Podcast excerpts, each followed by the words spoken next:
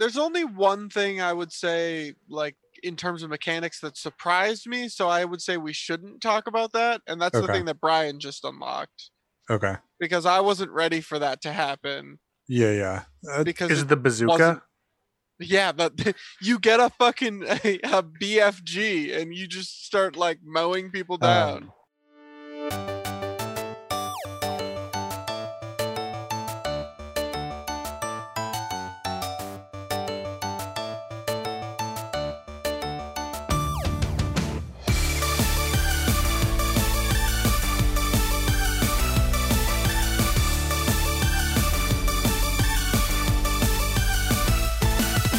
Uh, hey everyone, welcome to uh, No Refunds episode 53 B minus. I think it's 53. It might be 52. Uh, anyway, I'm Brian. I'm not a normal person on this podcast. I'm the guest. Uh, and I'd like to introduce. Dwight. What what the fuck is this? And I also want to introduce.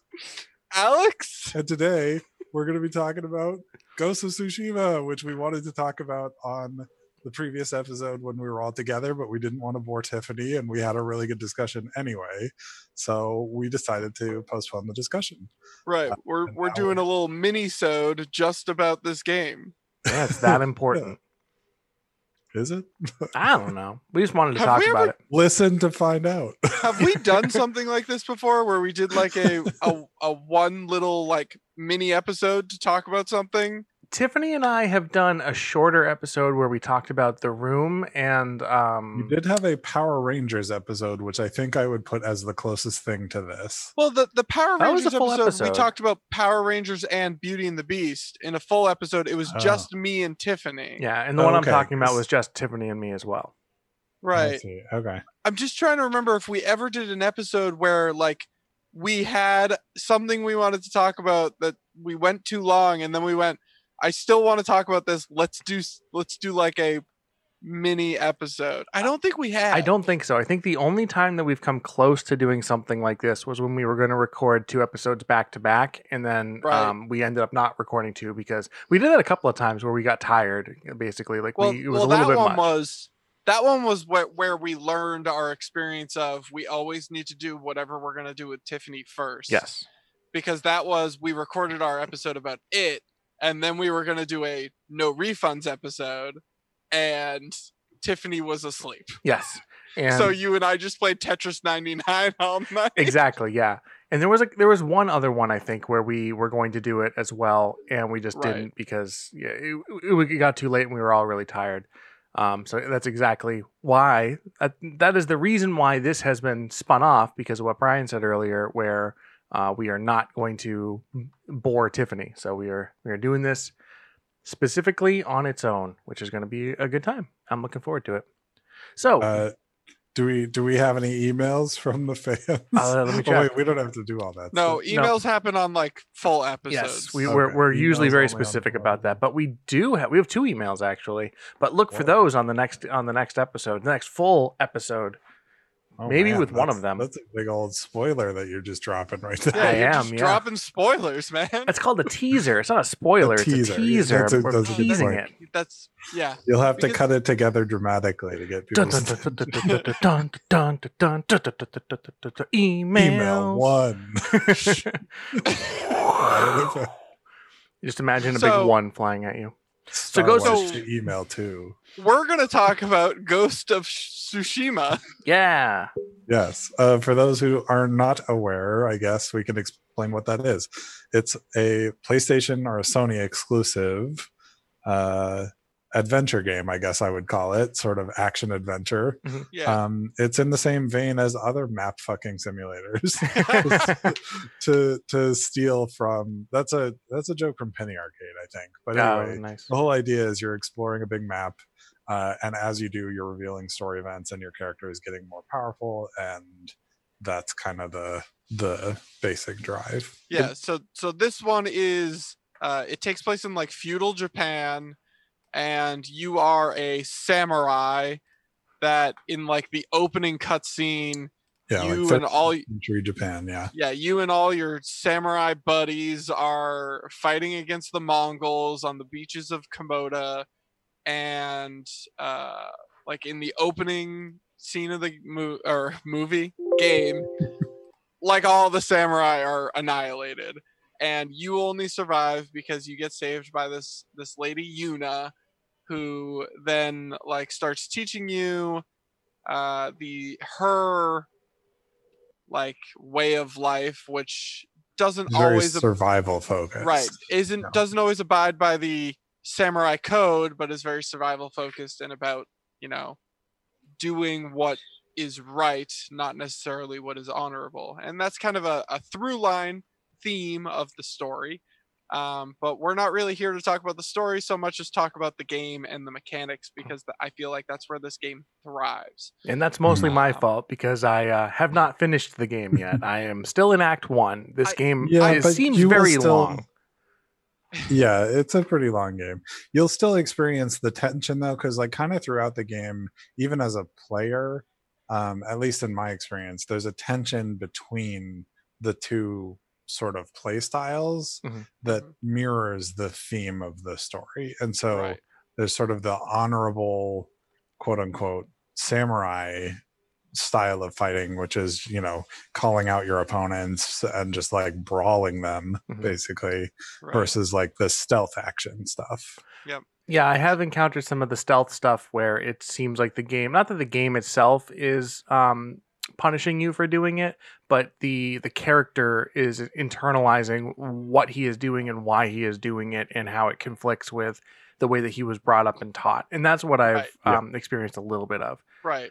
So like you you play this character of uh Jin Sakai, who is the nephew of uh Lord Shimura, who is the J- Jito. Is Jito the right word?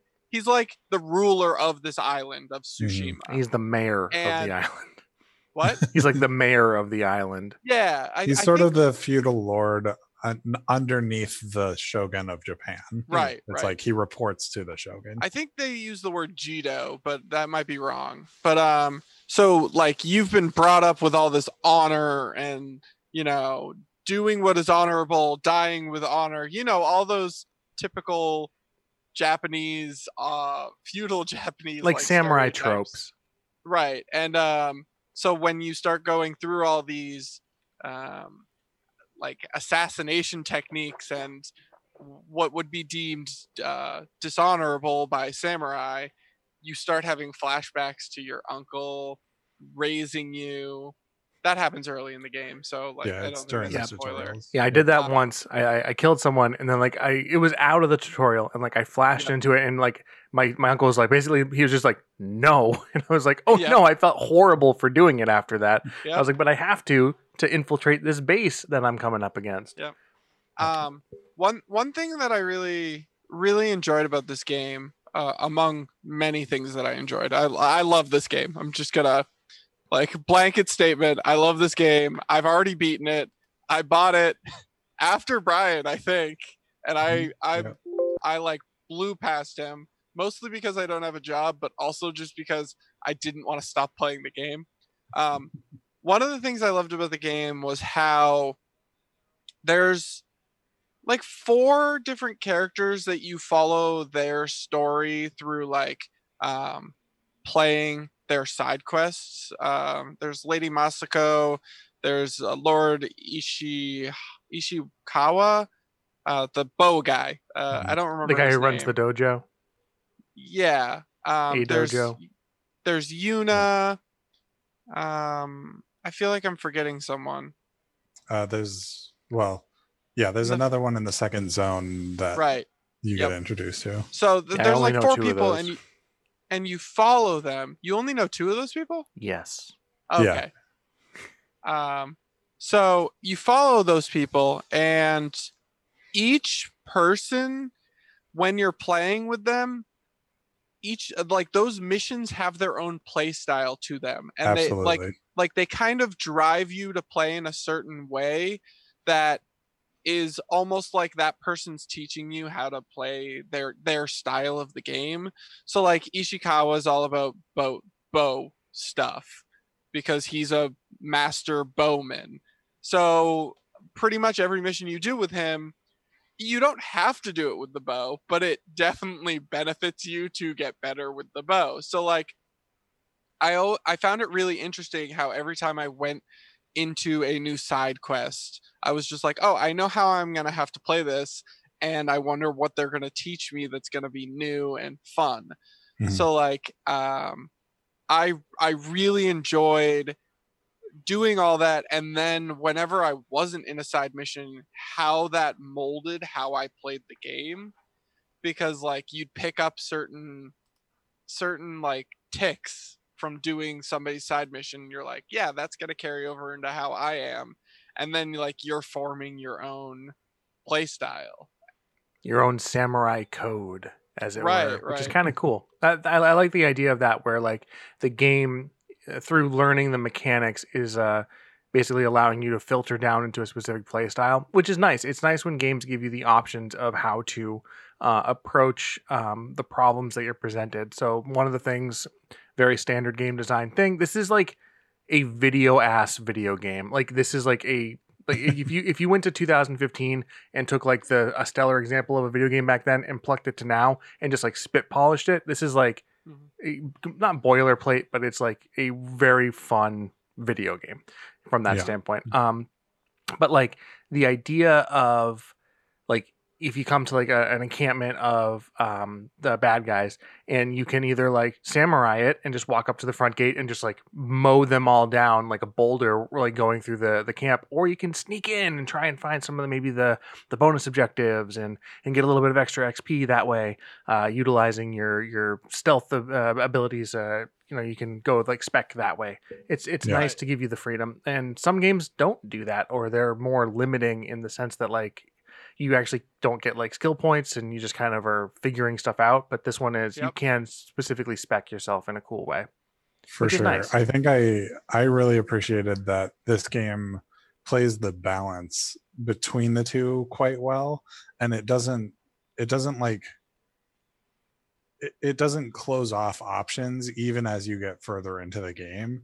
Mm. So if you choose a certain play style like especially in the first zone you're sort of like figuring out which play style you enjoy most um, and as you get later into the game and you get further into the tech tree basically you start to just like almost accidentally start leveling up the other skills and so or like you know incidentally not accidentally Mhm. um, and as a result you start to see like why those are fun and you start to get this like hybrid sort of build between the two which i Yep. think i i am starting to realize that not only does that mirror the theme but they made that like jin's journey like his Right. personal journey which is really cool it's it's really cool to see um i am curious of dwight your first impressions like going through you're in you're in the first section of the game. For those listening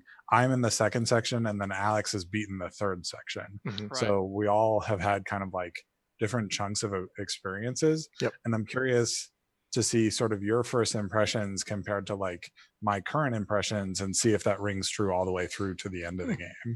Right um, from r- yeah so right now for me the the big thing that i'm doing is um, i mentioned this off air before we started. Uh, the way that i play video games is I, I don't know if it's typical stereotypical or atypical uh, who knows but if if there is a marker on the map that i know about and can reach i have to clear that before i will advance in the story.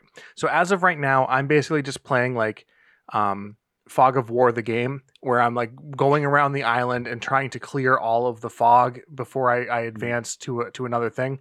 And it's to a point where like if i get to a place where it's like oh this side mission either looks like it's important or it's something that i need um, that ties into a story later or like i haven't been told about them because it seems like there's two ways to figure out how to do a side mission.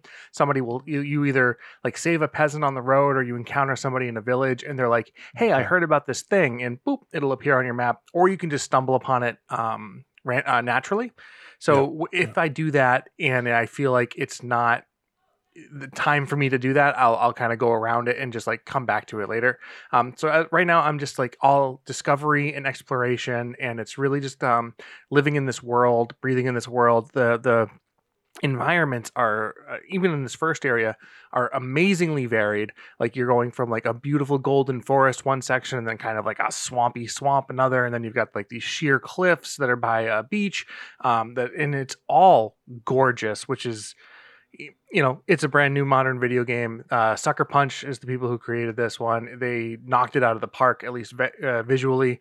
Um, there are some staged moments that you can come across. Specifically, I'm thinking of like the haikus, um, and I Yeah. love doing those just because I'm like, oh, because I'll, I'll you'll show up to them at nighttime. And it's this little marker, and then you'll sit down at it, and you'll go into this like haiku mini game, and it the camera automatically changes um they they adjust the time of day they make it a really Yeah, yeah. cinematic look and those have been like some of the most beautiful sections of the game for me and then there's also times where this is a, a game it's very much in the vein of um, breath of the wild to an Mhm. extent where uh, i'll be uh, i'll be going down a path and then i see this big red oak or, or maple, this big red maple on the top of a mountain. And I was like, well, I have to get up there and I have to do that right now. And it's like a shrine. Um, and so uh, that type of like, as you're going around and if you see something, you can get to it is really cool. I've only encountered once where um, I've started going up a mountain and then a big message like shattering the immersion, which they've done really, really well.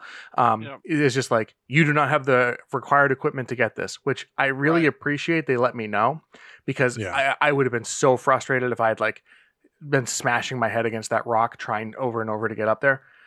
sure. I don't know if I'm even making sense at this point about what I like about the game, but it's it's pretty and I like exploring. That's really where I, where I am right now is the exploration Yeah. portion of this game. So aesthetics is like we can kind of dive into the the sub discussion of like the progression uh kind of collectibles that you find on the map Mhm. at some point but aesthetics is a great place to start i think and that's something alex and I, I i think have consistently said to each other is that not only is it beautiful but it is surprising in a way that is super impressive to me um What do you mean? especially like i noticed that they they had to have had a lot of study of like sight lines and design of sight lines almost like an architecture background or like i talked about uh, theme parks Like because the game is a little bit theme parky and theme parks design themselves to be like you know you walk in through this gate and you see an impressive like sight line when you walk in Mhm. and the game does that a lot and it does it very well um yeah and there are definitely moments that like one of the moments that stood out to me was riding through the pampas grass and jin just like reaches down and touches the grass and Oh, like hangs out on his horse and like then he just like goes back to riding normally and like that's just such a simple like thing and if i would had the wherewithal i would have paused the camera and like snapped a photo but i was just like impressed at the time so The number of times Um, that I've been like, "Oh, I'm going to do camera mode right now," has been huge. I love it.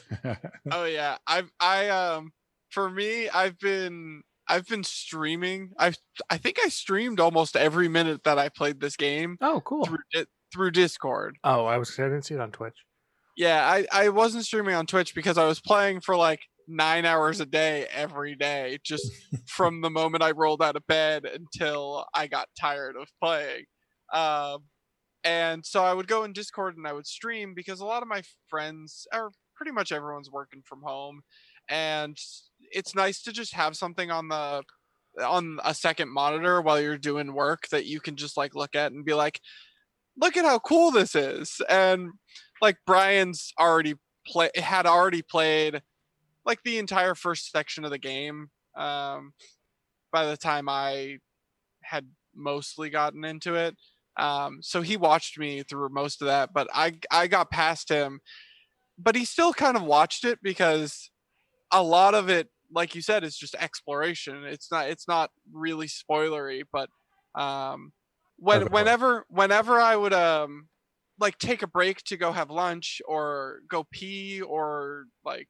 you know drop a deuce um i would go into photo mode and set up like a really pretty tableau so if anybody came in and watched or was watching they'd have something pretty to look at. That's awesome. So I've I've played around with uh, photo mode a bunch, and it is it is gorgeous. Like most of the time, I had Jin in the photo, but every once in a while, I would just like move him out of frame and just look at the landscapes Yeah. and the like buildings and just it's it's so this this game is gorgeous. This game is absolutely gorgeous and um the the thing that I wanted to talk about in terms of like the visuals is something that Dwight kind of brought up earlier. Um just how many different like biomes that they've Mm. crammed in Yeah. but but I want to go even bigger. Like it's not just in the first zone. The first zone, you feel like there's Eh, they've hit everything they possibly could have done, and you're just Yeah. like, if the second zone looks exactly like this, I don't care. I would That's be still going to be awesome. Yeah. yeah.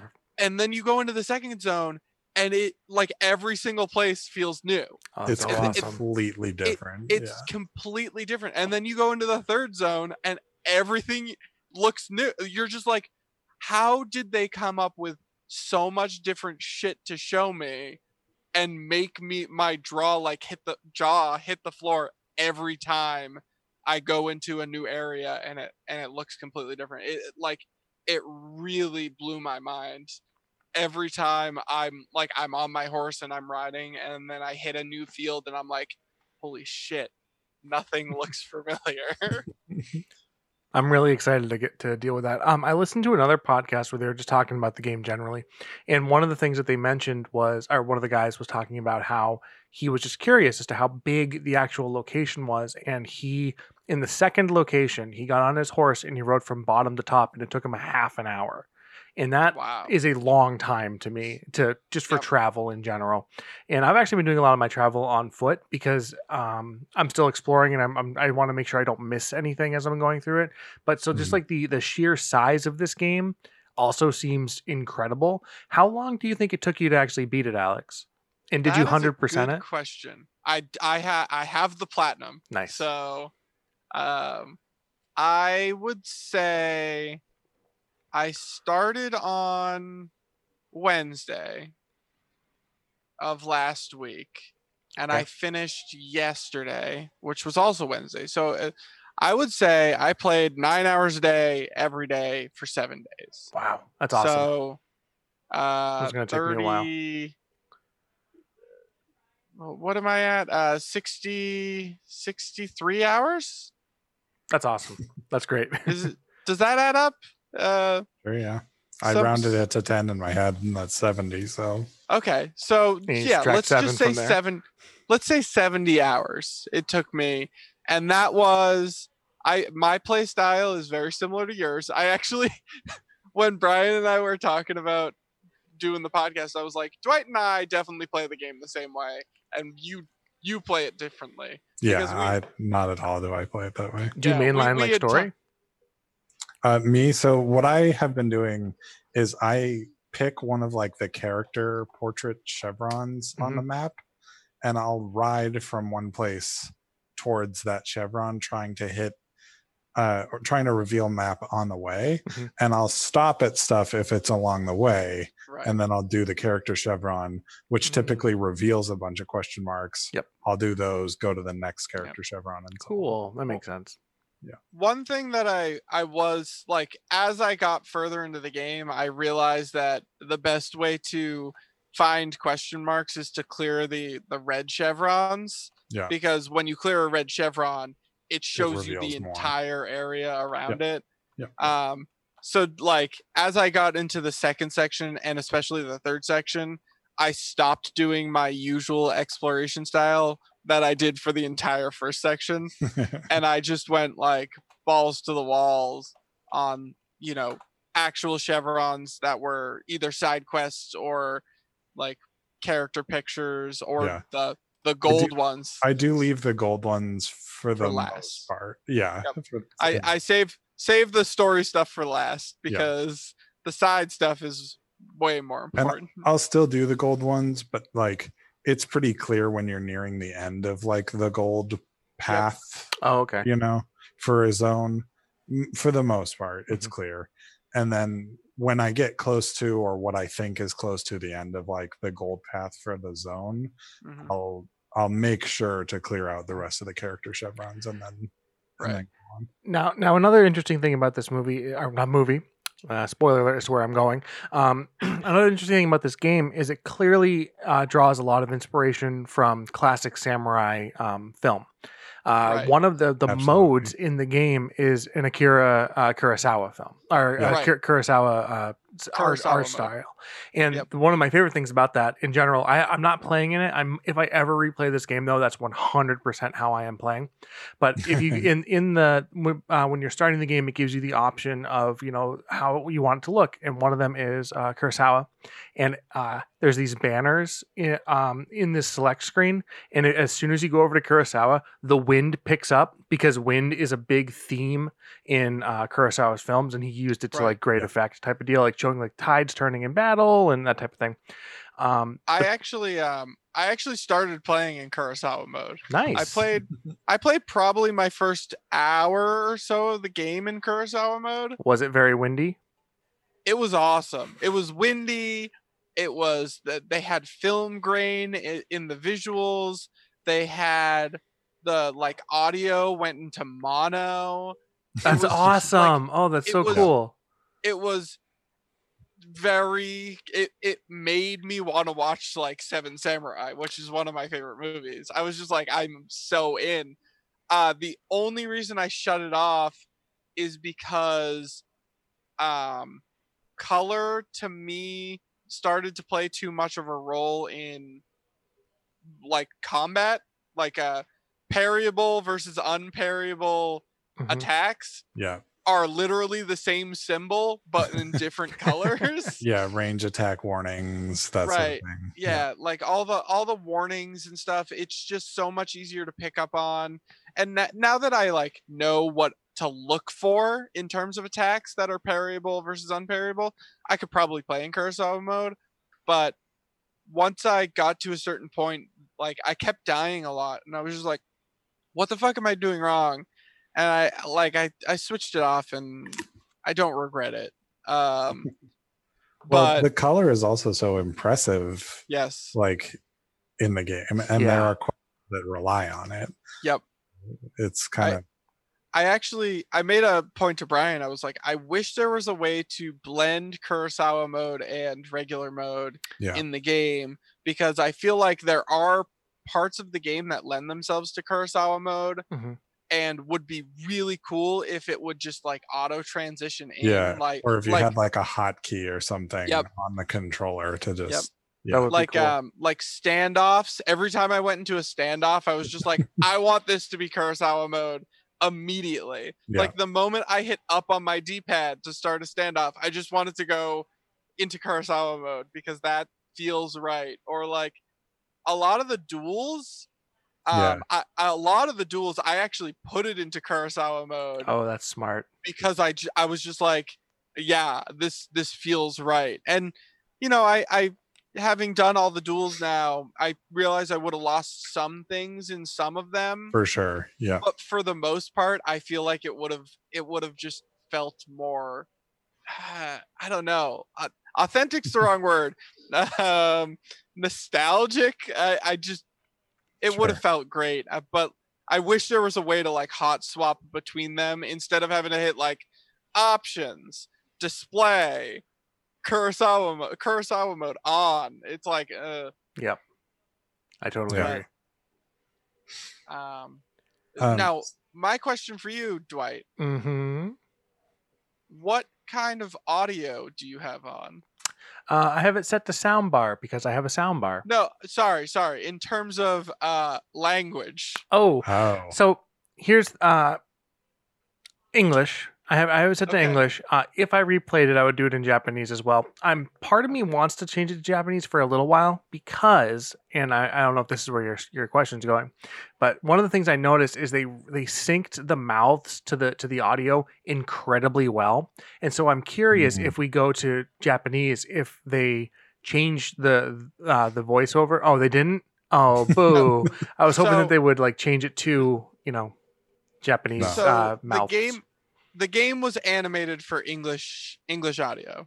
It was Oh. intentionally animated to be in English because it was done by a Western company, and it, so it was originally the English voice actors did it, and that's how they animated it. So um, I know it would have been Brian and of, I, Sorry. Brian and I have both been playing on Japanese audio. Yeah, first thing was switch to Japanese with subtitles. Well, for me, when I when I turned it into Kurosawa mode, it automatically turned on oh really? Japanese audio. So Nice. I I didn't hear English audio until I went. I like I noticed that the melds were off, and I was like, ah, I wonder. And I switched it, and I went, yeah, this doesn't feel right. And I just put I put Japanese audio back on. I was just like, nope, Japanese audio, uh, English subtitles. uh, That's what I've been doing the whole time. So now I'm curious. Like, is the English voice acting good? Like, Yeah, I it, it, it seems really good. I, I would assume that they got Asian actors to do the voices just based on like the accenting that we're hearing because it, it's Mm. not like a straight American accent. It it has the the cadence and the tone of uh, of a non-native speaker, so it, it feels authentic in that sense. Like you're watching a, a dubbed or uh, not a dubbed movie actually. Like you're watching like a, a native speaker speak in, in English. Mhm. Uh, so I, I've liked it for the most part. I, I was like incredibly torn uh, as to what to do between the English and the Japanese because traditionally I do like watching anime in Japanese and that type of stuff. Like if I watch a, a, a foreign film, I tend to not do the the sub or the dubbed version. But for whatever reason, I think it was because I was thinking like it is an American game. I'm just gonna stick with this for now, and maybe I'll change Right. it. But as of right Yeah. now, I'm I'm happy with the choice. Yeah, but if I said if I like I said if I ever replay it 100%, it's gonna be Kurosawa. So Japanese. I uh, personally, I I loved playing it with the Japanese audio. I uh, yeah, I kind of do it too. really it like upped my immersion like a thousand percent it just it made i think i felt more shame getting yelled at by my uncle in like the the the uh flashbacks you know because it was all in japanese and i was just like oh my god. Uh it just feels it feels so right. Yeah, yeah, I loved it too.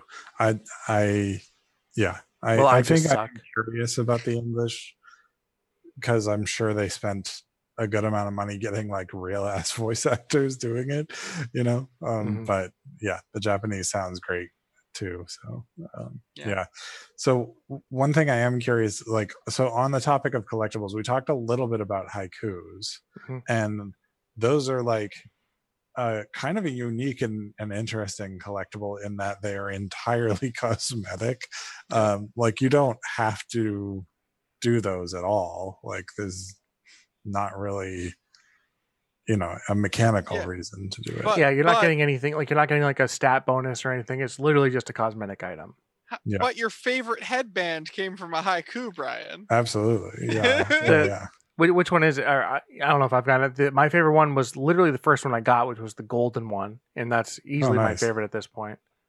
Right on. Um, yeah. Do, do they change? Actually, is that that's a good question? Does do they change based on the haiku that you make, or are they all a standard haiku? I don't think so. Yeah, I, I- I think you get the same one regardless of the haiku that you I- make. i, think so I think I'm overthinking some of like the potential choices that you could have in this game because there was one mission that I was on where it was like do this extra thing and I don't think I did it but the way that the mission was set up it made it feel like that if I had done that that other thing something else could have happened I, I don't remember which one it was though I should have Hmm. take, taken notes.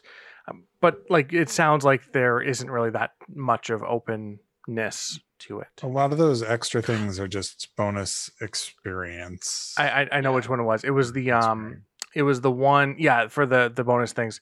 Uh, it was the one where the you go to a house and there's a woman who's like bandits came and stole my food. And do you remember Oh, that yeah. one? yeah, yeah. Um, Yep. And so, like, it, it seemed like the game was presenting you with two options where you could go and try and steal the food back without in, without uh, attacking the bandits, or you could do what I did, which was I was riding through a thing, saw my ability for a standoff, said "fuck yeah, standoff," and it happened to be the bandits, and then I just slaughtered them all. yeah So I didn't Yeah. know if like if I had snuck in and done something differently, if that would have affected the outcome of the mission. Yeah, Um, that I don't know because I think I did the same thing you did, and I I am curious to find out. Like, I definitely fought them. Uh, The, the, the dialogue I that I- did. yeah, the dialogue that he said was like they didn't give me a choice or something like that. So I don't know Oh. if that's the actual dialogue or if like it can change because you know we live in the future now where you can have multiple dialogue options. We Right, live in the okay. future. Mhm. That's Future the people who are, the people who are listening to this are living in the future. Oh wow. We're talking into the Yeah. ether.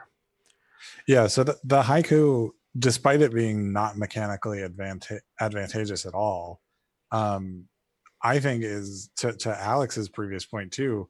Like, it's such an important part of the game. Like, Yeah. just it forces you to like sit down and realize like how beautiful this game is and how much work went into it. Yep. Um, and it also gives you insight into Jin if you're paying attention. Right. it, it, Yep. it gives you insight into like his mindset. And the same is true with like the hot tubs, though Yep. those do give you hot tubs. an actual mechanical advantage too. Yeah. Yes. Um, For for me, in terms of like the the question marks on the map that gave me the most satisfaction, um, the bamboo strikes. Those those mini games are so. I mean, it's it's a simple concept, but they're so much fun. Every time I came to a bamboo strike, I got super excited because I was like, "Oh man, I get to do this!" And Yeah. yeah, like there was a, like you said, a game advantage to doing them, but Mhm. like, I loved them. I could have done It's like a thousand of them. I absolutely. It- well, that's the thing is like they're just challenging enough so that they just barely don't wear out their welcome. Like, Right. because I get frustrated, and right as I get frustrated, I finish it. Right. And that's like it's the perfect like That's pretty thematic though for what you're actually doing. So yeah, I guess so. That's fantastic. Have you had much experience with the bamboo strikes yet? I found my first one last night. I've done two now. So yes, I know Oh, what you're talking about. I know what a bamboo strike is. Cool. Um, I, I do like what you're talking about though with the hot springs, like when you get into them and you have like those like introspective moments. Uh, that's Yeah. always great as well. Plus A plus A plus booty, samurai booty. Yeah, and they cut to black right before you see his dong. F minus for upset- that. It upsets me so bad. Mhm. Like I want to see Jin hang dong. I agree. Or at It's going least to be a mod when it comes out for PC. like they they have like that um the like the maple leaf like right in front of him every single time, but he never gets high enough to where it would even need to actually be covering him. At least that's what Right. I, I I remember. Right. Why have it there if you're not going to just let it cover it? Like be artful I don't know, man. Um, the the other so in terms of collectibles, we've covered hot springs, we've covered or collectibles question marks on the map. Haikus, we've covered hot springs, we've covered bamboo strikes. What uh fox dens. Oh, those So are cute. I, I know Brian said that he had it took him a little while to figure them out. Um because he watched me do my first one and I was like, oh Fox, I should probably follow it. And he goes, I'm embarrassed to admit that it took me a lot longer than you to figure that out. I didn't run into one until I had been told to follow animals. Like that would like uh cuz I went to like that main town and as soon as I hit hit that main town like there was not, not the main town but the town where you can buy things at first. And Mhm. uh when I was riding up to it I found a little bird and I was like, "Oh, cool, that's neat." Um and then I went in and somebody said I don't know if I overheard them or if I actually talked to them, but they were like, "The animals in the forest will lead you to secrets." And so I went outside, found that bird, and then it took me to a hot spring. And I was like, "Awesome!" So every time I run into an animal, follow it, which is really just the Yeah. birds and the foxes. Right. Is there yeah. more? The Don't follow bears. Ooh, those are hard. I killed one you last night, but they yeah, those and like the I had a hard time with the pigs at or the wild boars. I'm sure they are. But yeah, Yeah. getting the triple boar is like uh, unheard of. yeah it's Yeah. rare um yeah so so with um with the foxes what i thought was happening was like i thought i was scaring the fox away from where it was supposed to be so when i came Ah. across it it was like running away and i was like oh shit i'll just like go over here and crouch and wait for it to like and it does it comes back to you and then it like hops to get your attention and i was like oh so i should do something now and then i like get up and it would run and i was like oh okay I see it again you know and then eventually i just like chased it down and i was like oh this is Um, wanted from me yeah, but but speaking of birds, Dwight, yes. um, Uh how how many times have you had to follow the bird? Uh and how do you feel about that mechanic? um, I, I thought it was cute at first because the very first thing that I did, like I said, took me to a hot spring, which which was awesome. Yep. I feel like 80% of the time, maybe 90% of the time, every other time that I've found a bird, it has been as I am riding to a question mark. And it's like, Yep. hey, here, come to this question mark that I was already going to. It like takes me to a fox Right. den or it takes me to like a settlement. And I'm just like. I, I, woof. I thought it was secrets, not things on the map, which is why I was cool with the the other one. Um, but speaking of the animals, uh, or speaking of of uh, finding mechanics, um, I haven't unlocked many of the the wind options, but that's I like that Right. a lot because Right. in this game instead of a mini map, you have you can pause and go to a, a large map, but when you're when you're moving around the, ma- the main map, you just swipe up on your touchpad, and then the wind will blow in the direction of whatever marker you've set, which is a really cu- uh, cool and elegant way of incorporating travel. I think. Yeah, for sure. The wind is an excellent like discovery compass mechanic type thing. And I agree that with the the, the bird discussion, like I liked the idea a lot, but it got extremely frustrating extremely quickly. Like oh yeah. it, it was like, oh, okay, so this bird is just going to lead me to like this thing that I was already going to, or it's going to clip through some trees and get stuck, or it's going to clip through, you know, this mountain that it wants me to climb, and then I have to find my own way anyway. And it's Yep. like, I haven't you know, encountered that like yet. that. Don't you That's love right. that it's that it's 2020 and we're still running into the problem of like characters clipping through scenery and like I remember when when the Wii came out, uh, I was in college and we were playing Red Steel, um, which is a shitty shitty game. But one of the things we were playing the multiplayer and there was a point when one of my my roommates uh, ran up to a door and the the hand stuck through the door with the gun and and he said then like I can't believe we haven't solved the problem of people clipping through doors yet and it's now 12 12 years later, 13 years later, and we're still running into this bullshit of like things just clipping where they're not supposed to. It's interesting. and to me. I Um, always will with low, lower priority stuff Yeah. like that. Like, yeah, it is a the- massive overworld game, so mm, open thing, world.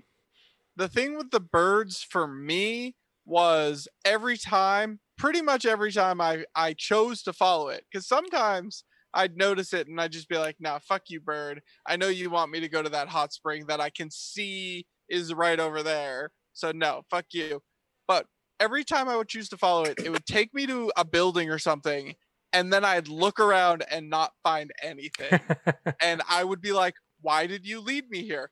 There was like one time that I followed the a bird, or I I, I probably did it four or five times. I followed a bird to a building, looked around, didn't find anything, just left, and then it led me back to the same building, and I looked around and didn't find anything, and it took me fucking forever, and then I figured it out, and then.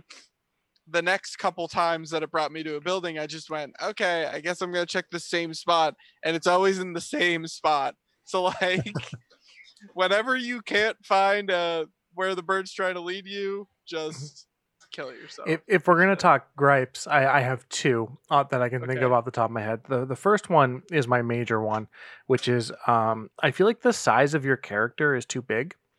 Um, I feel like he takes up a lot of the screen, and there are times when I'm like riding my horse that either the the camera feels sticky or I can't get it to quite go the way I want, or like I'm blocking a, a good portion of of where I'm riding. And so when I'm riding, I'm like I like to be looking for the flowers. I like to be looking for all the little shiny things that I can see, Yep. or I want to like I was saying earlier, we're like I'll I'll be going around and like I see something off in the distance, and like I can't quite get the camera to that like sweet spot where I can see where I'm going, plus the, a little bit of the sky, and so I can see what's going on.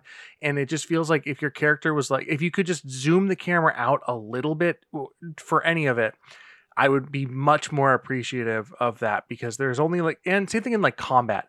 Um, I don't know if this is more of a a style it's probably more of a stylistic choice but like your camera is always dead center and there's no like lock on op if maybe there is and I just don't know it there's like there's no lock on option so your your camera is always facing forward and if you're attacking someone behind you it does not change to accommodate for where you're going you are just attacking off screen and that Yeah. takes a little bit of getting used to you have to be incredibly aware of your surroundings like i know there was three guys behind me i know one of them had a giant shield so i know i need to be careful as to where i'm attacking but that just seems limiting for the sake of being limiting, if that makes sense. Like there's no like quick way to snap the camera. There's no quick quick set on the camera. Like if you're facing somewhere, you can't automatically snap the camera behind you.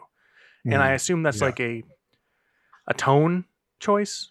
But it's something that took a lot of getting used to for me too and i i think it is intentional but i'm not sure of the intention like it it increases the difficulty of combat and it makes for fairly cinematic combat so maybe they made sacrifices for like to make it feel more sim- cinematic than gamey it makes but- a lot of sense. Yeah i'm not really sure The the other thing I think they sorry. did that a few times, and like I have a theory about like both the foxes and the birds that I was talking to Alex with, Mhm. and I I think my theory at least is that the the foxes and the birds were the compass mechanics as they were doing user testing or development and then eventually they decided on wind like being the thing because it worked the best Mhm. and so they just kept whatever work they had on foxes and birds for like discovery mechanics or something like that That makes yeah. sense.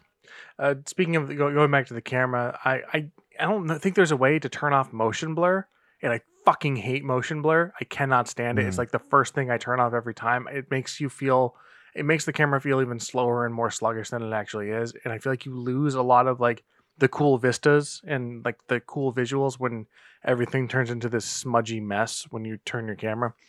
But the only Okay. oth- the the other and, and I mean, what am I trying to say here? I, I still love the game, and like these, I think are minor criticisms. They're things that I've like learned to get around. The other thing is, um, I've um, within, like I said, I've only I haven't played that much, but I immediately noticed a repetition in buildings.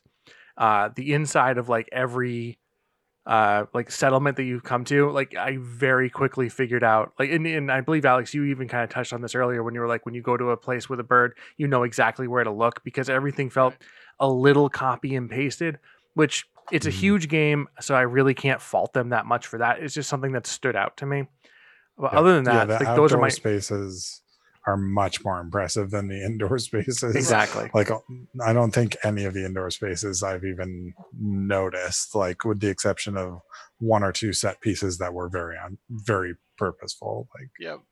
Mm. Um, if uh, if we're talking gripes, I think my biggest gripe, and the the first one I could think of off the top of my head, um, there are all these places that you can crawl under or crawl through, and like hatches and shit. and i can't wait for that to come into play later in the game i'm really excited for that- when they use those mechanics that never happens.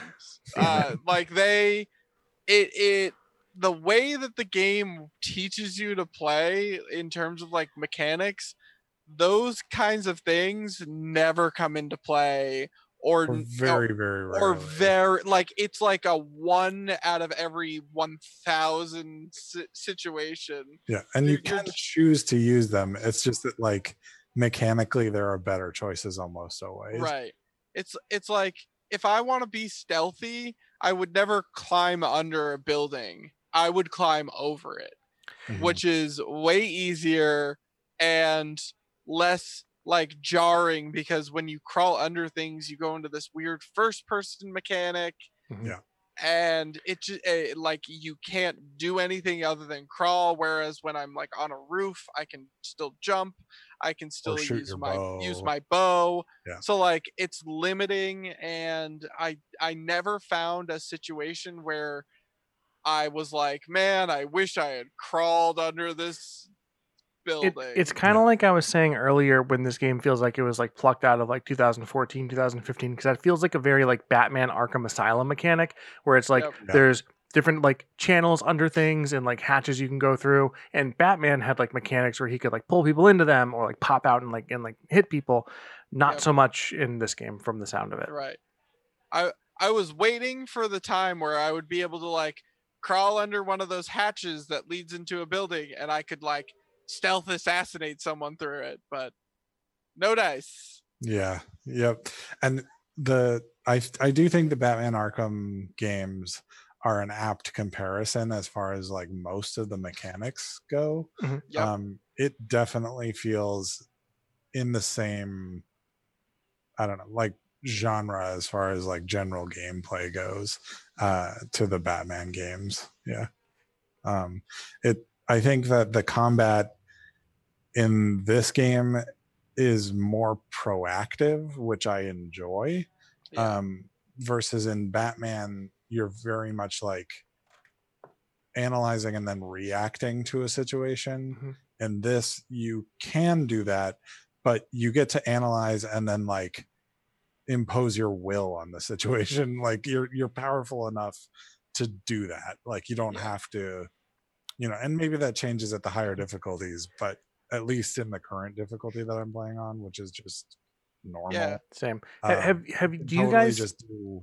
whatever like speaking of the the combat? Do you guys um find yourselves switching between stances a lot, Alex? Uh, Yeah, so- I- absolutely that's what That- I was that's gonna ask. actually what I was just gonna talk about. So for for the listeners, um, as you progress through the game, you learn different s- sword stances. So you start out with stone stance, um, and each stance is good against one specific type of enemy. So stone stance is good against sword fighters.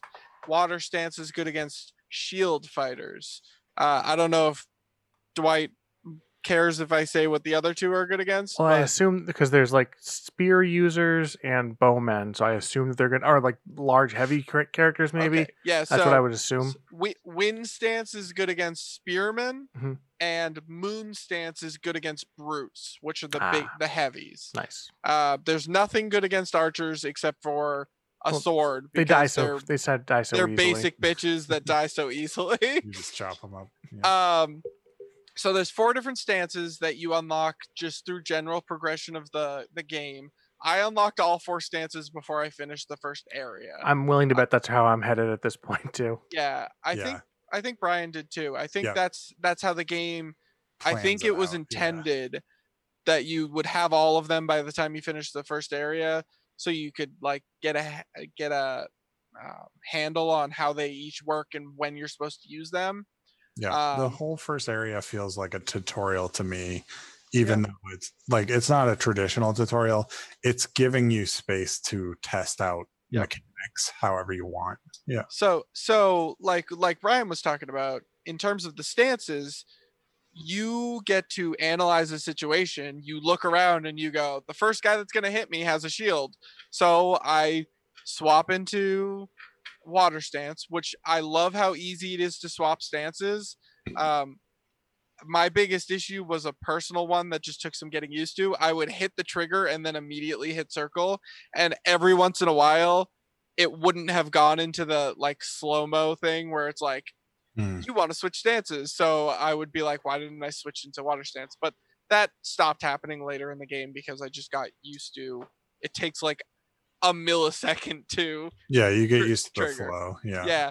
So like you see a shield guy coming at you, you switch into water stance, and then you can use your abilities to break that guy's uh what do they call it? Like uh stamina or stagger or whatever. stagger. You can stagger them, and then you can fuck them up. So it's all about like taking all that information in, analyzing who's going to be the biggest threat, and then like swapping stances. So I was constantly swapping stances based off of who I wanted to fight next in a group fight. It was just like, well, there's a brute right there. I'm gonna go into moon stance, and then the next guy's a a spearman, so I'm gonna go into wind stance. I I loved how easy it was, how intuitive it was, and how rewarding it felt.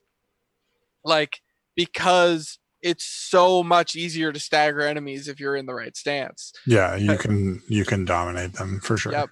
Yeah, Yeah, it's like a two hit thing when you're in the right stance versus like six when you're not. Because I, for a while, I I only recently started. I still only have the two stances, um, Right. stone and water, um, and so I can't even stagger some of the the uh, enemies. Like I can't, I'm I can't do anything against spear guys or the brutes yet. But like for a while, I was like, I'm just gonna stick into water. Boop. It, it was more fun for me. I, I liked the way he he looked better with it holding it over his head as opposed to the Yep. classic samurai stance.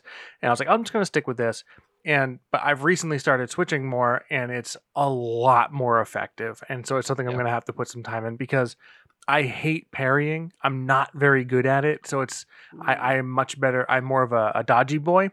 I don't know if that's Okay. from uh, all the Dark Souls that I played, like right before I played this.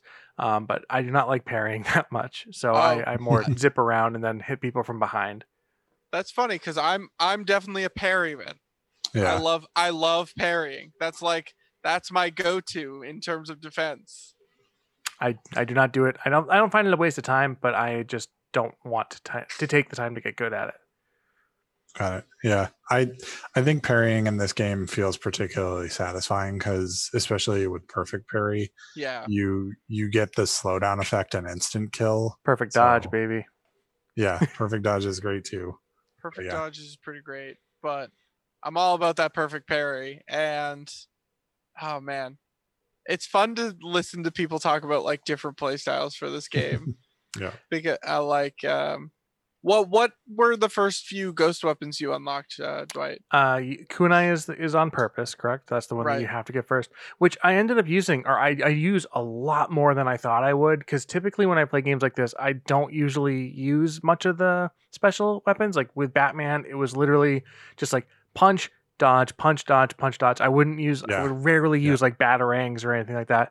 But in this, I found find them incredibly effective. So I've, I unlocked that one, and then I unlocked smoke bombs, which I've used zero times, and I unlocked Smoke bombs. Yeah, Okay. they're supposed Okay. to, and and then I also unlocked the wind chime, which I have also used Ooh, zero times. Okay.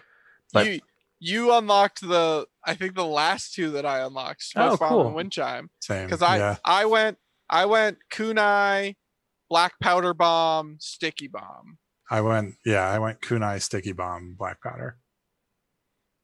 Um, I think that And that also says a little bit more about play styles because like now I can throw it down and, smoke bomb. and dodge, yeah. Yep. which I, I, haven't um, done. I love kunai and I always will. They they they were like my bread and butter in this game. One thing I was very pleased by is that both similar to the way that I was continuously surprised by the aesthetics of the game, with both the stances and the ghost weapons, I was consistently impressed with how useful all of them feel. Absolutely. It's sort of amazing. Like even the smoke bombs, which were the last thing that I unlocked, I was like, ah, these are going to be like whatever. Like I don't really care about them. I'll probably never use them. Every once in a while, I do get in a situation where I'm like, this is perfect for a smoke bomb. And like you'll use it and assassinate four people yeah. and then just feel like a god. That's Because that's it's what I was- like, Yep. yeah, it's incredible. Like, like uh, when you when you level up for I mean, I mean Dwight you could you could tell this from looking at your trees if I'll you haven't I'll live. already when you level up assa- assassinate you get to a level where you can assassinate 3 people at a time so with one smoke bomb you can then assassinate all 3 people that are right next to you with yeah, three triangles. And it's so satisfying. Like there are points in this game where they intentionally overwhelm you with enemies because you're like in these big epic fights that are all about story and having the smoke bomb on hand to just like throw on the ground and then assassinate everyone around me yeah. was just so cool and it feels very cinematic too Yep. it's like i mean like and that got that feeling kept getting better in the game too like I, it already feels cinematic where dwight is but like later on the missions themselves change to Yep. like combine those feelings where you get to it, it asks you to do more complex things right? But at the same time it's asking you to do more complex things and and your skill is like rising to meet it in a cinematic way. Um and it yeah it it's been very like satisfying to see how well that's been done. Like i have not hit a moment in that game where i've been like ah this was like frustrating or cheesy or like you know how most games have missions where you're like i can't believe i have to like escort this asshole for like Yep. 15 million years you know and like it you've had i've had escort missions and i have not yet hit one where i'm like this is just a complete wall to me Right. like at, at the very least if i find them frustrating it's like oh it's because it's introducing me or trying to teach me like how to approach this type of situation in the future and like yeah. those type of missions are traditionally like the you know the, the bane of most people's uh, experience. Uh, I Mhm. encountered one where I had to protect somebody, and the way that the game conveyed that that person was either about to be harmed or that I needed to go and protect them at that moment was so refreshing and so like it made it not feel like a chore. It was like I was Yeah. I was over fighting some people and all of a sudden ding a little thing popped up and I was like, "Oh shit, I have to get back to him." But at no point did it feel like unfair or like all of a sudden just like something comes out of nowhere and just and killed the guy that I was trying to trying to protect. Yeah. So yeah, um I'm not dreading an escort mission in this world, which is a big thing to say.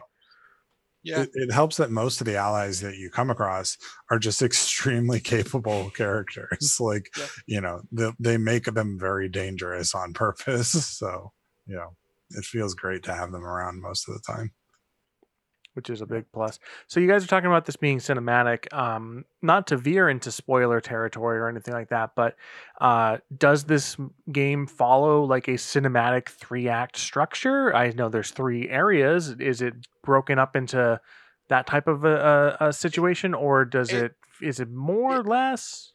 it literally says as you go into each section of the map act 2 act 3 like it's it's a three act structure um the third act is a lot shorter than the first two um the first two are very long like i would say i probably spent 30 hours in the first two areas each and then the, the final like 5 hours in the last area because Is it because it's that much smaller, or because you're so powerful and Uh, have more movement options that you can get around quicker? I think I think it was a lot to do with it being smaller and there being like nothing to do other than story.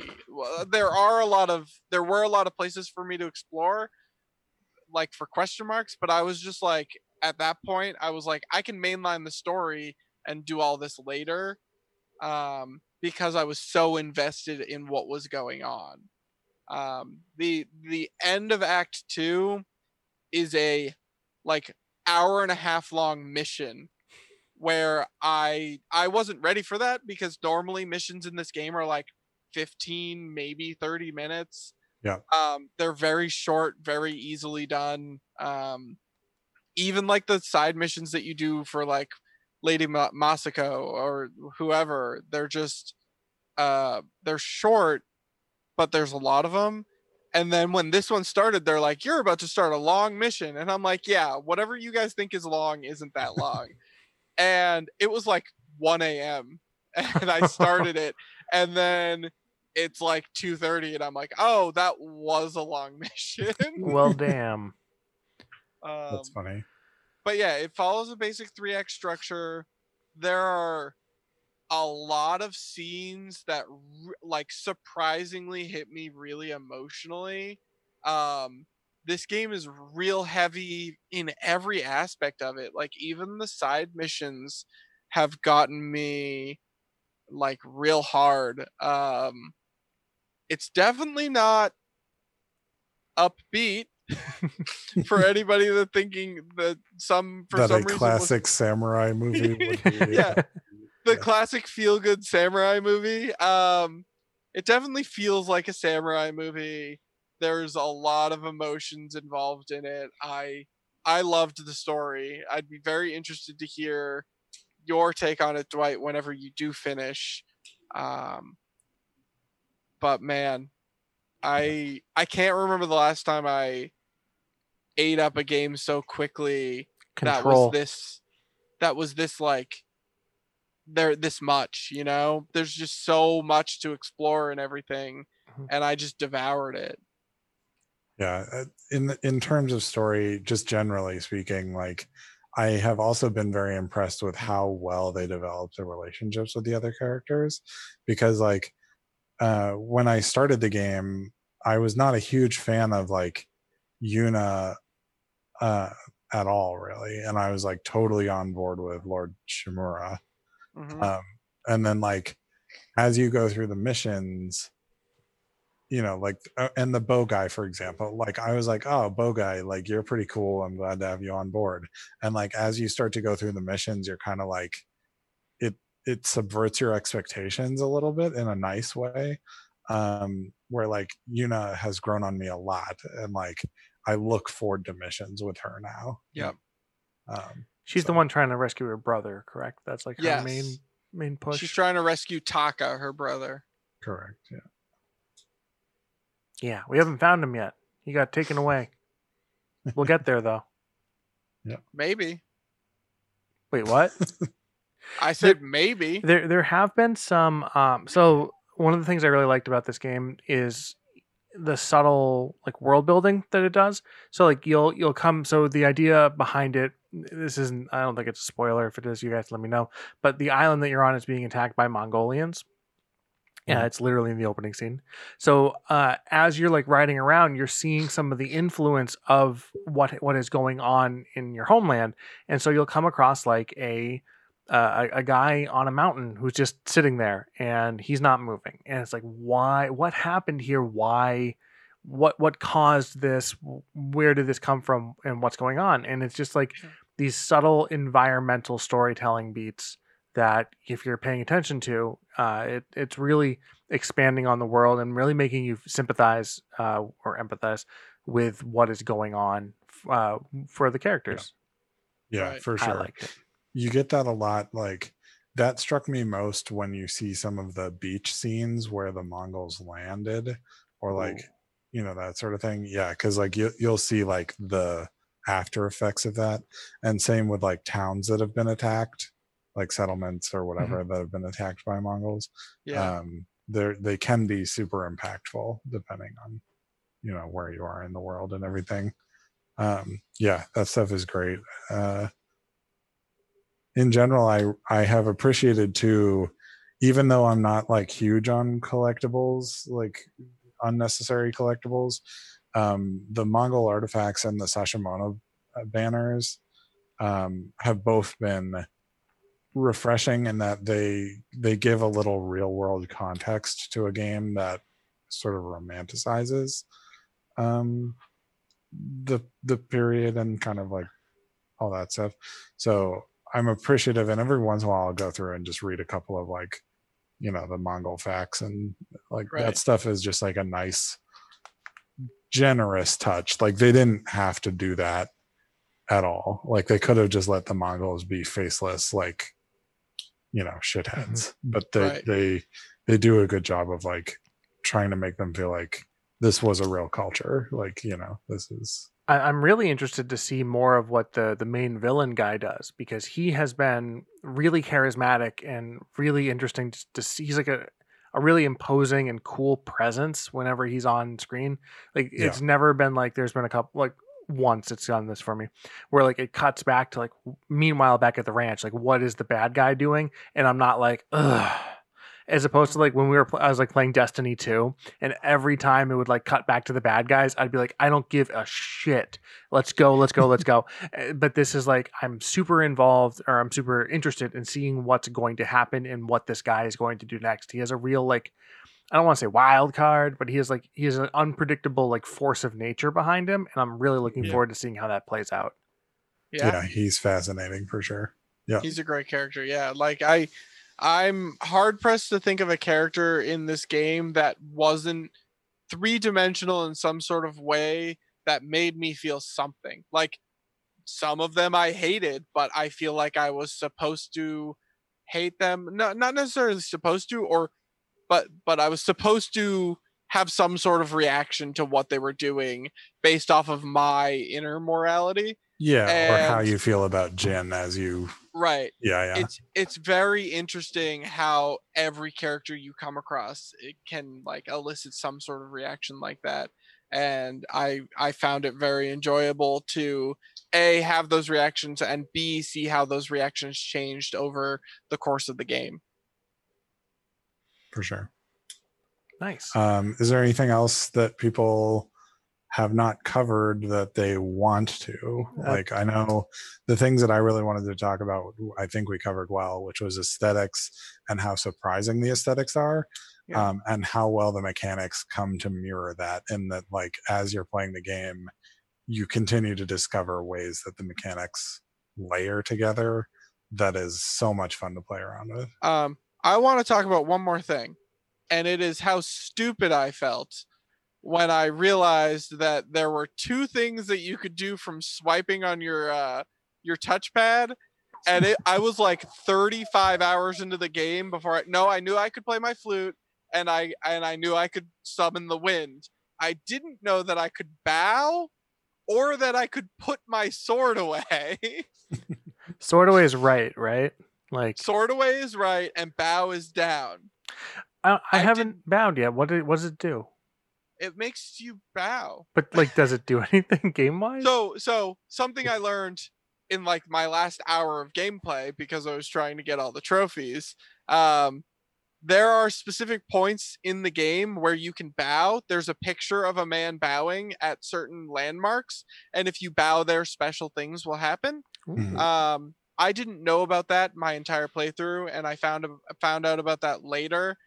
And it was fun to run around and go find these places and bow and see what cool shit would happen. Yeah, they sort of create little scenes or vignettes. It Yep. seems like it's not like anything crazy. if I'm not mistaken, too, uh, there's like a frog statue at one point, and if you play your flute in front of it, it starts to like rain frogs. No, that's a Oh. bow. That's oh, a it's a bow. bow. Oh, okay, okay. Yeah. Oh, If you bow in front of it, it like a thousand frogs show up at your feet, oh, and cool. they are. I don't think I found that one yet. they are glitchy as fuck and it's hilarious because they all like turn at the same time and they all turn in 90 degree increments so like if you're watching it it's just like "Vroom, vroom." it's hilarious Because I found that statue, or what I assumed was that statue, and I played my flute in front of it, and nothing happened. And I did not know Yep. about the bow until you mm. just brought it up. So thank you for I'll reminding have me. to. I'll have to go and find it with my with my best boy headband. yes yes Speaking of, I guess aesthetically, uh, I know Dwight's not that far yet, but Oh. what? How are you dressing up your, Uh, travel samurai? traveler's clothes right now. I've only unlocked two outfit or three outfits. I've got the the starting broken armor, traveler's clothes, and I have the bow armor. Um, Okay. from the Tadao- Ta- Tadioki or Tadori, Tad, yeah. Tad, Tad, yes, T armor. Um, and I, the first thing I did when I found the merchant that sells clothing is I went out and I picked 15 flowers and I bought the big hat, and I loved it. Oh, nice. And then when I went to the south, I found an even bigger hat, and now I'm wearing that. It like covers my entire, like it droops down it over your entire face. lampshade? Yeah, it's the lampshade with the um like there's like slits for the eyes and the back's got a little crack in it. I Yeah. love it and that is I'm not taking it off. It's so cool. I, I need to show you guys how I had my guy dressed up. Well, Brian saw it. I I need to show you, Dwight, how I had my guy dressed up for the last like two hours of the game, where Wait, like did you all go through the final cutscene like that? I did, I Ah, did. I, yes. Is it I silly? played the end of the game like that. Um, I, and I couldn't take anything seriously. Like, there's these super emotional things happening on screen, and I'm just cracking up because my guy Because you look was like an asshole. he was basically wearing a wicker basket over his head. Like not even a hat. It literally went down Like to completely- his neck and just like it looked like a beekeeper's mask, but just a wicker basket. It's That's funny because I know there's an option for like remove masks in cutscenes because there's like those Yeah. samurai masks that you can wear, but it does Yeah. not affect your hats, which I assume is what yours was. I, right. I don't I, I had I had it so it removed my mask. So while I was wearing this wicker basket, I also had a mask on that had a huge mustache. so was it poking like, out? Um, and it was poking out. it clipped through it the clipped- basket. Yeah, it clipped through the basket, so you could see like this. It was like a white Yosemite Sam mustache, like coming out, and it was hilarious when I wasn't in a cutscene, and then when I was in a cutscene, the the mask went away, but I still had the hat on, so you couldn't see my face, facial expressions, none of that. So It's too funny. uh, that was my preferred look. nice. I um I'm currently in the the Ronin attire, um white and red like flowers, uh and the uh the for the katana right now I have like a tealish red uh katana case, which is my current pick of choice because it matches the best head headband in the game, which is the frog headband. Ooh, a frog headband. I'll, I haven't It's gotten a that one it's yet. like a it's a teal and red headband with a frog like right in the Yeah. You know. I, th- I think I'm it's a the frog. headband of perseverance. Um, it's from a haiku. Yeah, it's a haiku one. My I o- think it's perseverance. My only issue with headbands is they're not a giant droopy hat, so I can't wear them. Yeah. I I mostly tried to wear hats when I played the game, but I really liked the headband of fear, which was like a red and black uh, headband that Oh, with matched all. the crosses on it. Yep, with the crosses on it, because I liked to wear like dark clothes. So I would wear like I really liked the Kensei armor with like uh Mm. whatever the black dye merchant sold me. I wore that for a long time um, with a black and white uh, katana skin. It it all kind of went well together. And then I found my uh, wicker basket, and I never looked back. Why would you? It's a good question. Uh, Right. So, is there anything else anyone else wanted to touch on, talk about? Brian, you you said you hit everything you wanted to. Alex, I think you did too. I think Hey. I got everything. I mean, I'm just impressed by the game and really glad I picked it up. And I hope other people will get a chance to enjoy it. It, it's Yeah, definitely a recommendation from me. I I guess the last thing I should say is I was originally not planning on buying this game. Me I, either. um, I kind of looked at it and I was like, man, uh, like it really reminded me of Sekiro from just the looking at it, and I was like, man, Sekiro definitely wasn't my kind of game. So I'm probably gonna pass on this, even though I love like feudal Japan and samurai stories and stuff. I was just like, eh, it's not really for me. And then I ended up watching a guy that I I like to watch stream it, and I ended up talking to him about it, and I was like, man, maybe this could be for me.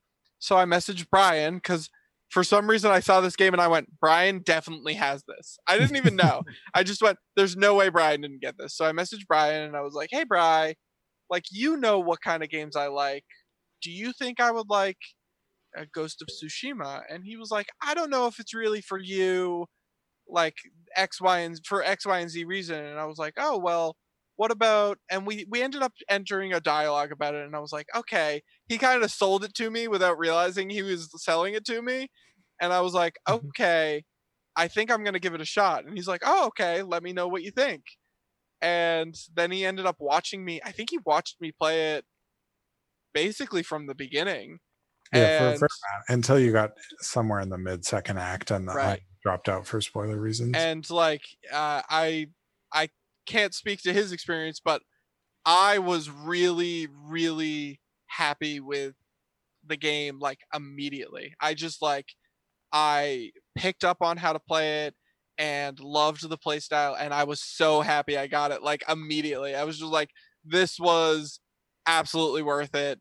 So if you're hesitant about the game i think you should definitely give it a try um, it is amazing.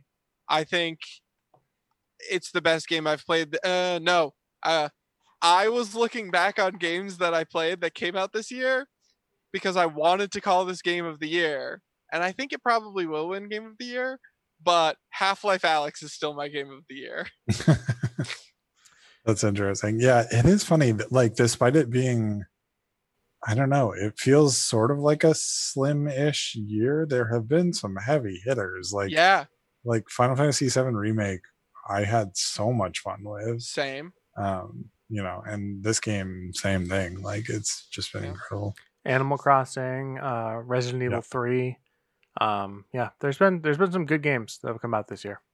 Absolutely. Half-Life Alyx, like you said. Yeah. Um. Yeah. So yeah, I think that's it for. yeah Yeah. if we didn't say it like the general comparisons would be like if you enjoy um like the witcher 3 or the arkham games or like red dead redemption i guess like any of those Breath of the Wild ish. Yeah. yeah, breath of the It- wild to an extent like It's it's in that same vein it's and it does it well it's crazy. Like people that listen to the podcast will know that I ripped Red Dead Redemption 2 when it came out. And it's crazy how playing this game reminded me of all the things I really liked about Red Dead Redemption 2 and almost made me want to go back and play it. And I and I might I might go back and give it a try. I think you won't Just- like it.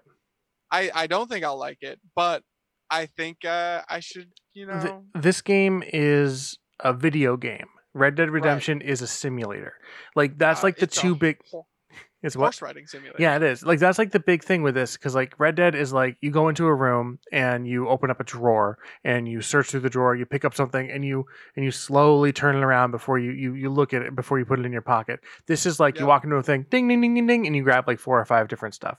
And like same thing with like the horse. Like there's how many times have I uh, jumped off my horse up um up a mountain or up like a plateau thing and then like i walk forward a little bit and then i whistle my horse turn around and it is teleported up there uh, red Yep. dead would not do that it, this is like Yep. a very like i said video game video game it is not trying to simulate anything it is uh it, it completely breaks the rules of immersion in that sense Yep.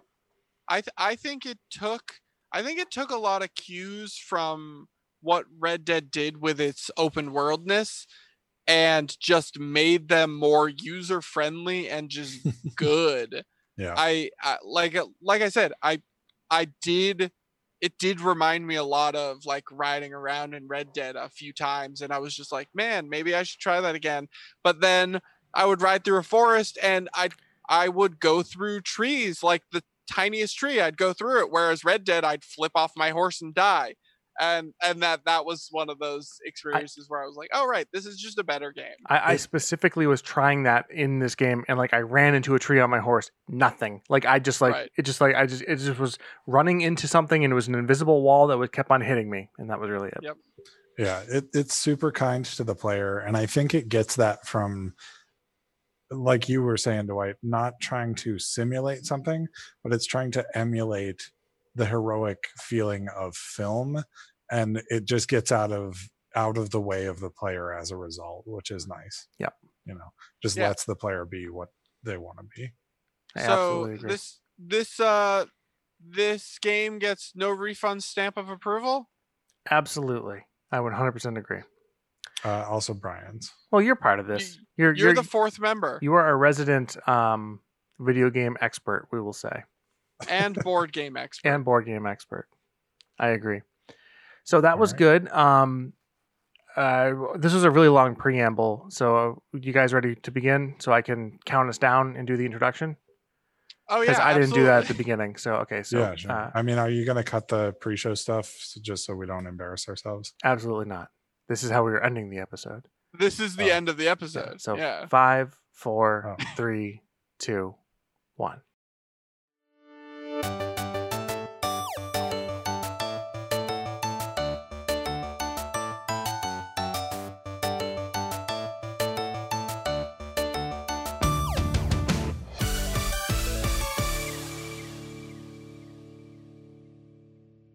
Okay. Bye. Um, bye. Oh, Uh, bye. Uh, but seriously, um, you can email us at no refunds podcast at gmail.com. Uh, we have uh, Facebook, a Discord, an Instagram. No one's on the Discord. Uh, an Instagram, a. Uh, da, da, da, yeah, that's it. Facebook, Discord, Instagram. I'm and on the email. Discord. Brian is on Um, the yeah, Discord. I, am also on the. Dis- I, mean, I'm on it too, and I was like, I've been posting, hey, the episode's out, but that's really it. Anyways, uh, thank you all for listening. Uh, this is kind of an impromptu little uh, mini-sode, but I think it turned out great, and we'll see if we do more of these because it was a lot of fun. A deep dive into a specific topic. We haven't done that in a while. So, Yep. All right. Well, thank you all for listening. Brian, thank you so much for uh, taking more time to uh, pop on in and Oh, sure. uh, expound with Um, us some more. Thanks for tolerating me on your podcast. Also, everyone should go and listen to the episode on Power Rangers and Beauty and the Beast if you liked this one, because it's similar in a lot of ways. Is it? Yeah. Uh, yeah. Uh, Dwight, keep an eye on if there's an uptick in in I s- downloads of that I mean, specific. I still haven't listened. It was to a that deep episode. dive on two topics, I guess. But it is a deep dive. If you like a deep dive, there's a couple episodes like that. Sure. I, No, I there think that our our real deep dive episode, like specifically, would be our it episode because we did an Absolutely. Yeah. entire episode on it. on movie, TV, and book. Like, yeah, Right. we did we deep do dove one that. And I think we also Tiffany and I did a relatively deep dive on the room and disaster Room and artist. Disaster artist. Yep. So yeah. Um, and Captain Marvel. Like we did a sole Captain Marvel episode, the two of us. That was probably the one that was sim- most similar to this episode. I, Um, I was on the Captain Marvel episode. Were you? No, the, the one where Tiffany and I. Oh, We, what, or we was talked that? about the movie. Okay, am I thinking? Uh, maybe I'm just thinking of the room where we recorded before we went to it, and then we recorded when we came home from it. Wait, was was I not on the Captain Marvel episode? I I, might not have been. I didn't think you were. I think the Captain Marvel one, Tiffany and I recorded, um, like for a half an hour before going to see it, and she was like, "This movie's gonna suck. I'm gonna hate it. I'm not looking forward to it." And then when we Oh, came back, when we literally did a, a debrief as soon as we got back. I don't think you were there. Yeah, that that's doesn't sound familiar. Yep, it's just Tiffany and Dwight. Well, that answers that. Oh, I was on the Wonder Woman episode. Ba-na-na-na. That was what it was called. Cool.